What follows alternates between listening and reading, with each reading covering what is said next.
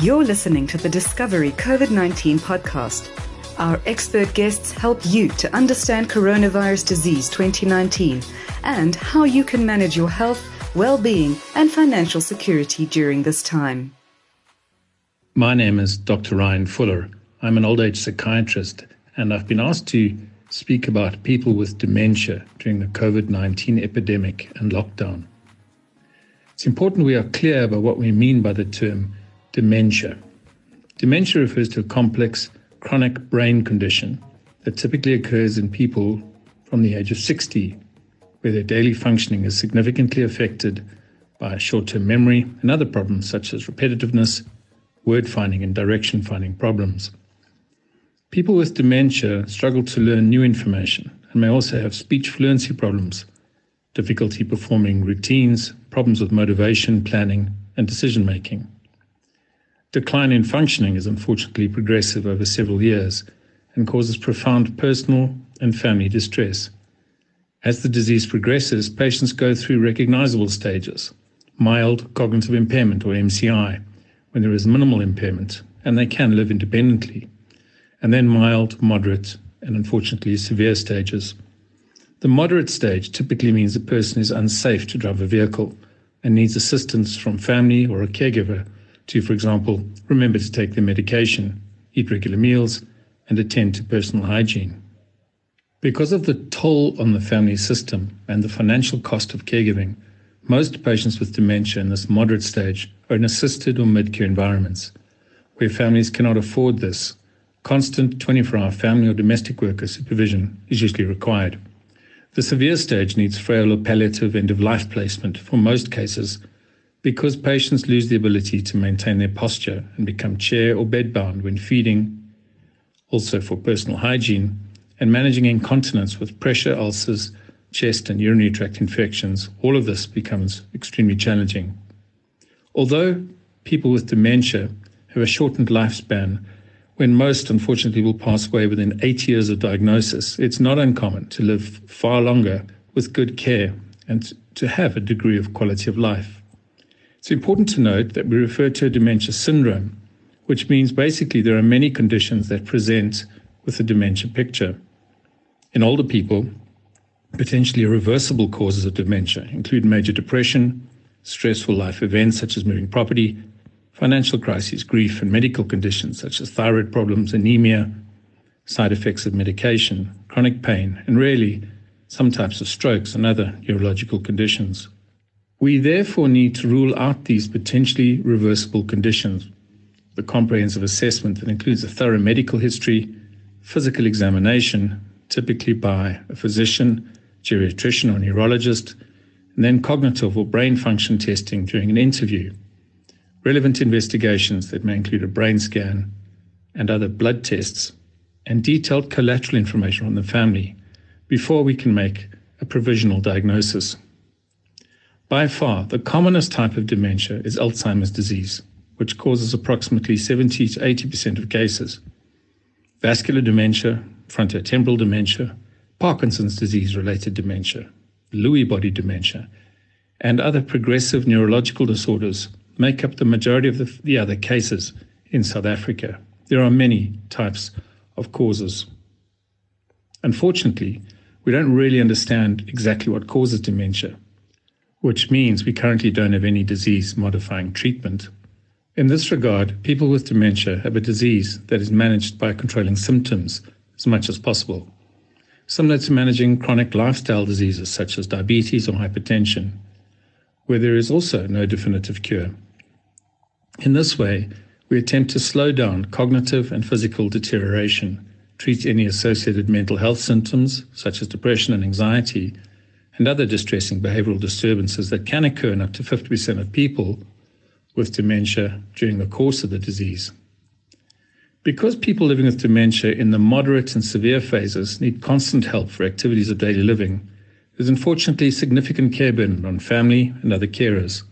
This often leads to caregiver burnout, where the carer is at risk for major depression themselves.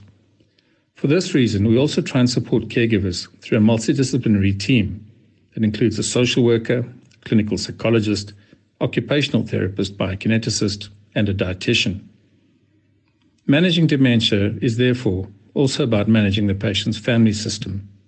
Pre and post diagnostic counseling is very important for decision making through care planning that aims to improve the patient and family's quality of life as much as possible. How many South Africans have dementia? There are not many studies that have looked at the prevalence of dementia in South Africa. This is probably because of the need to focus on HIV AIDS, child and maternal health, other infectious and lifestyle diseases common to developing countries. There's also lack of awareness, stigma, and ageism or discrimination against someone solely on the basis of their age. The global prevalence of dementia varies between 2 to 8% of people 60 years and older. The recent World Alzheimer's Report estimated that there were 4.4 million people over the age of 60 years living in South Africa, with approximately 187,000 people living with dementia. People who live with dementia may have limited access to information about COVID 19, as well as limited understanding of preventative habits to keep them safe. This is because of the degree of multimorbidity that older people often have. This means people with dementia have problems with communication because of hearing and visual impairment and physical frailty.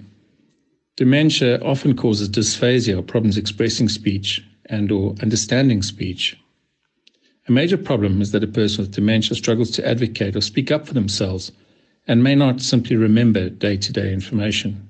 Frequently, their sense of context knowing the time and place, is impaired. This is seen as confusional states and may cause other disorientation.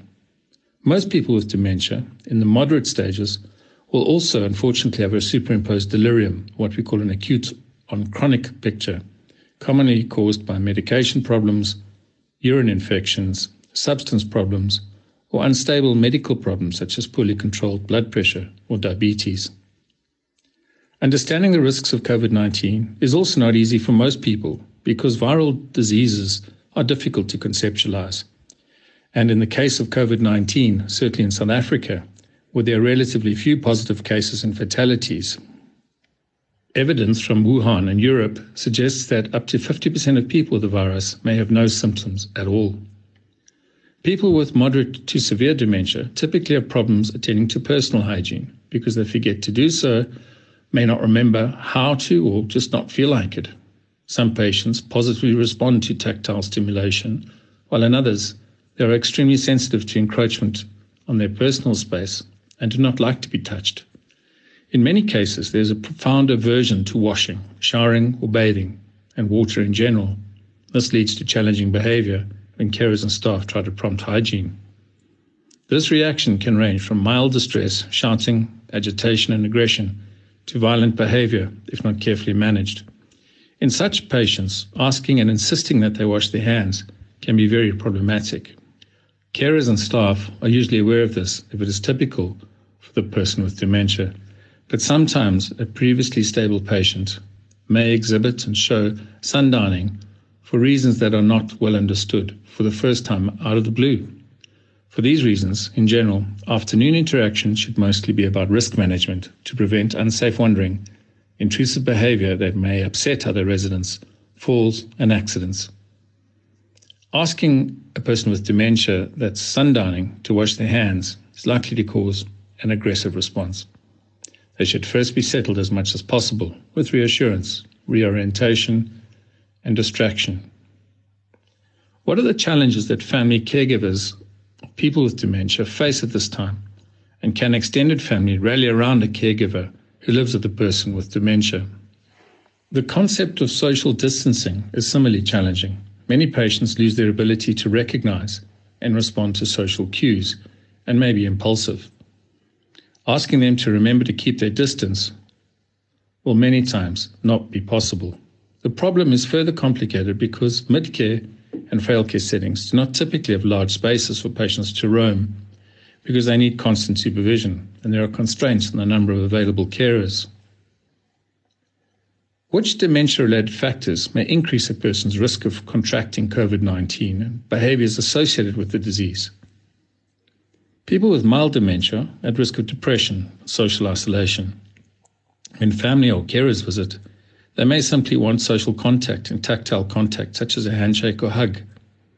We are creatures of habit. People often revert to social norms during emotional encounters. Patients also are more likely not to have access to personal protective equipment or PPE, such as masks or hand sanitizers. People with moderate to severe dementia will struggle more with short term memory and need daily prompting and reminders to sanitize their hands. They may struggle with perceptual disturbances, seeing or hearing people that are not visible to others. In essence, types of hallucinations. They may talk to themselves in response to these experiences. They may also wander or roam about without clear reasons.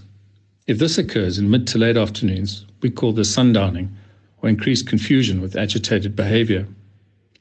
Often, a person with dementia is simply trying to go home because they don't know where they are, and if their long term memory is more intact, they may try and return to their childhood home with intrusive memories of their past. The challenges family caregivers face will be a combination of managing personal hygiene, sundowning, maintaining social distancing, and also supervising daily functioning and frequent hand washing. It's unlikely a patient will tolerate wearing a mask during close contact with others, but this should be attempted.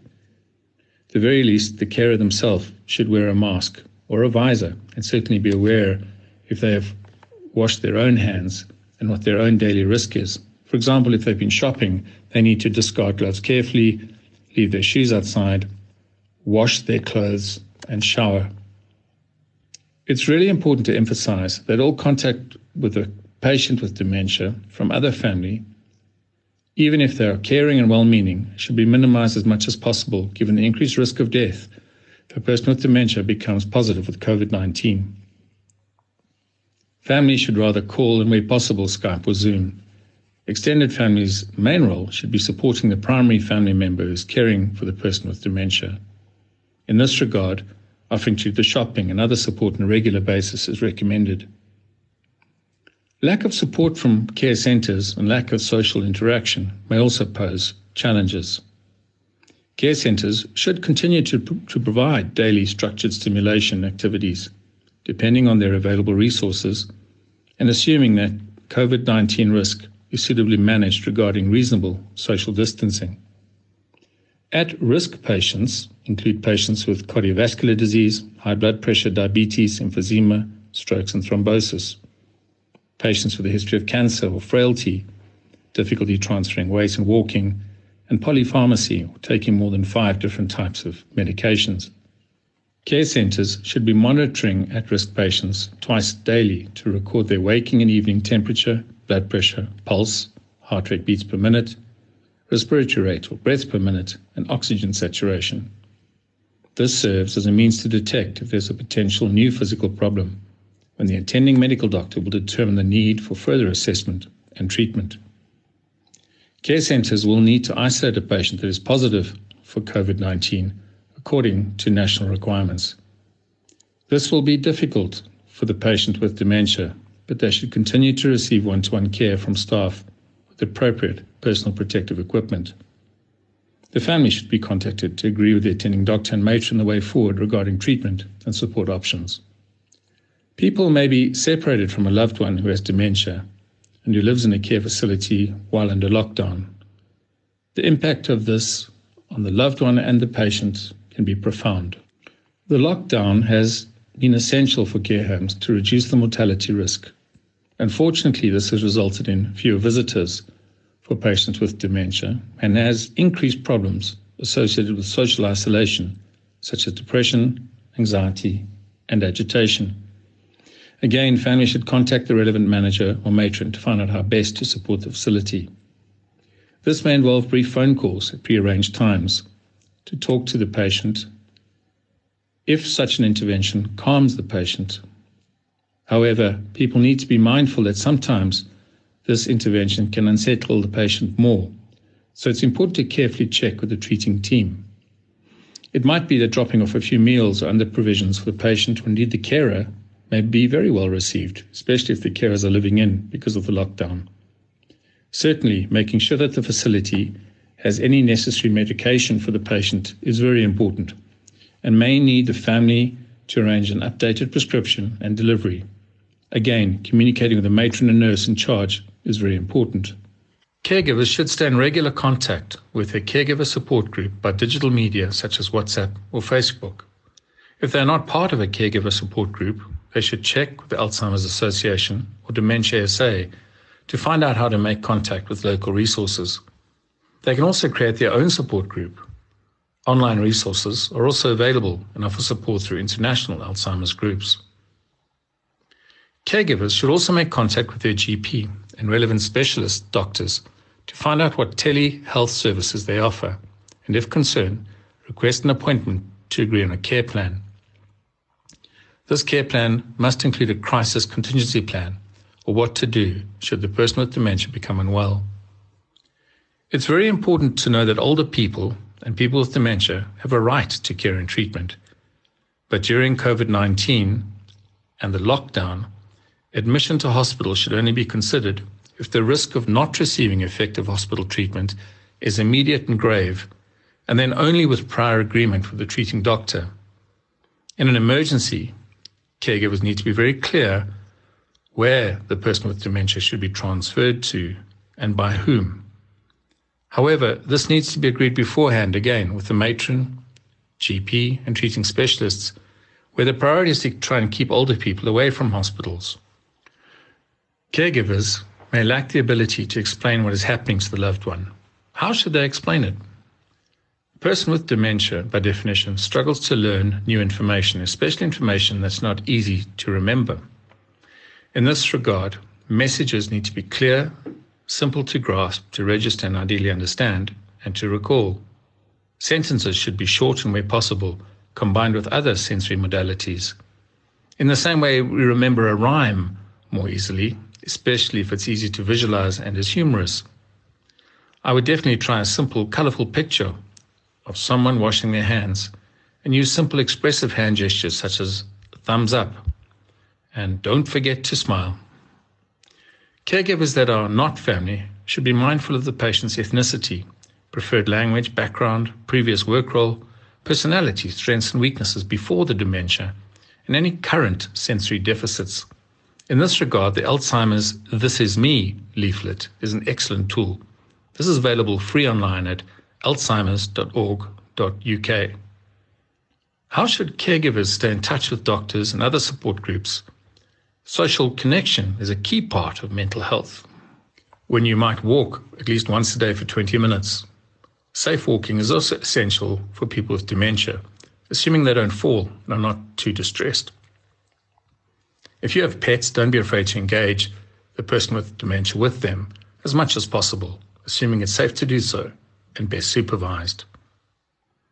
People living with dementia may need extra or written reminders and support to conduct important hygienic practices from one day to the next. This is according to the Alzheimer's Association. This could be placing signs in the bathroom and elsewhere to remind people with dementia to wash their hands with soap for 20 seconds. You can help by demonstrating thorough hand washing yourself. There is a major risk of an older person contracting COVID 19 from hospitals, other patients, and healthcare staff working there. What should families plan for if a primary caregiver falls ill? Families must have a backup plan with another family member or caregiver on standby. The priority must be to avoid unnecessary hospitalizations. What tips are there for families to make things a bit easier? It's very important to have structure during the day, to rise at the same time, and have a simple routine. Ideally, try and have at least one meal a day together. Always try and find some appropriate humor in the day, even if this is a warm smile. Remember, it's the quality of care, not the quantity, that helps. Always be kind to yourself first by giving yourself a treat to look forward to when you take a break, and then do take a break, at least twice a day if possible, mid morning and mid afternoon, ideally outside. What is the advice going forward? And for as long as we face the pandemic, when it comes to keeping people who have dementia safe and assisting family members to care for them? Take this day by day. Make sure you have a crisis financial plan and improve your cash flow as much as possible. The lockdown is as much a physical crisis as a financial crisis. Most banks offer special COVID 19 loan relief. Check with SARS what tax relief might be available. Share your concerns with trusted family or friends, and once you have made a decision, act on that decision, and then move on to another activity. Dwelling on the problem will not help. By taking special action, you'll feel a bit more in control of your immediate circumstances. Celebrate the weekends and make sure you do something different on a Saturday and Sunday to reduce monotony. Keep busy. Structure meaningful activity. For example, you might learn something new from your bucket list if possible. Don't watch too much TV and limit social media to trusted resources and calm friends and family. Remain in regular contact with the care center looking after your loved one and make sure that you have an agreed care plan and crisis contingency plan that's written down so that another family member, friend, or professional has a copy of this and can help you. If you or your loved one experience depression, panic attacks, persistent insomnia, difficulty sleeping, or concentrating, or other mental health problems, please do not hesitate to ask for help from your local GP or mental health care practitioners, many of whom offer affordable telehealth consultations and treatment.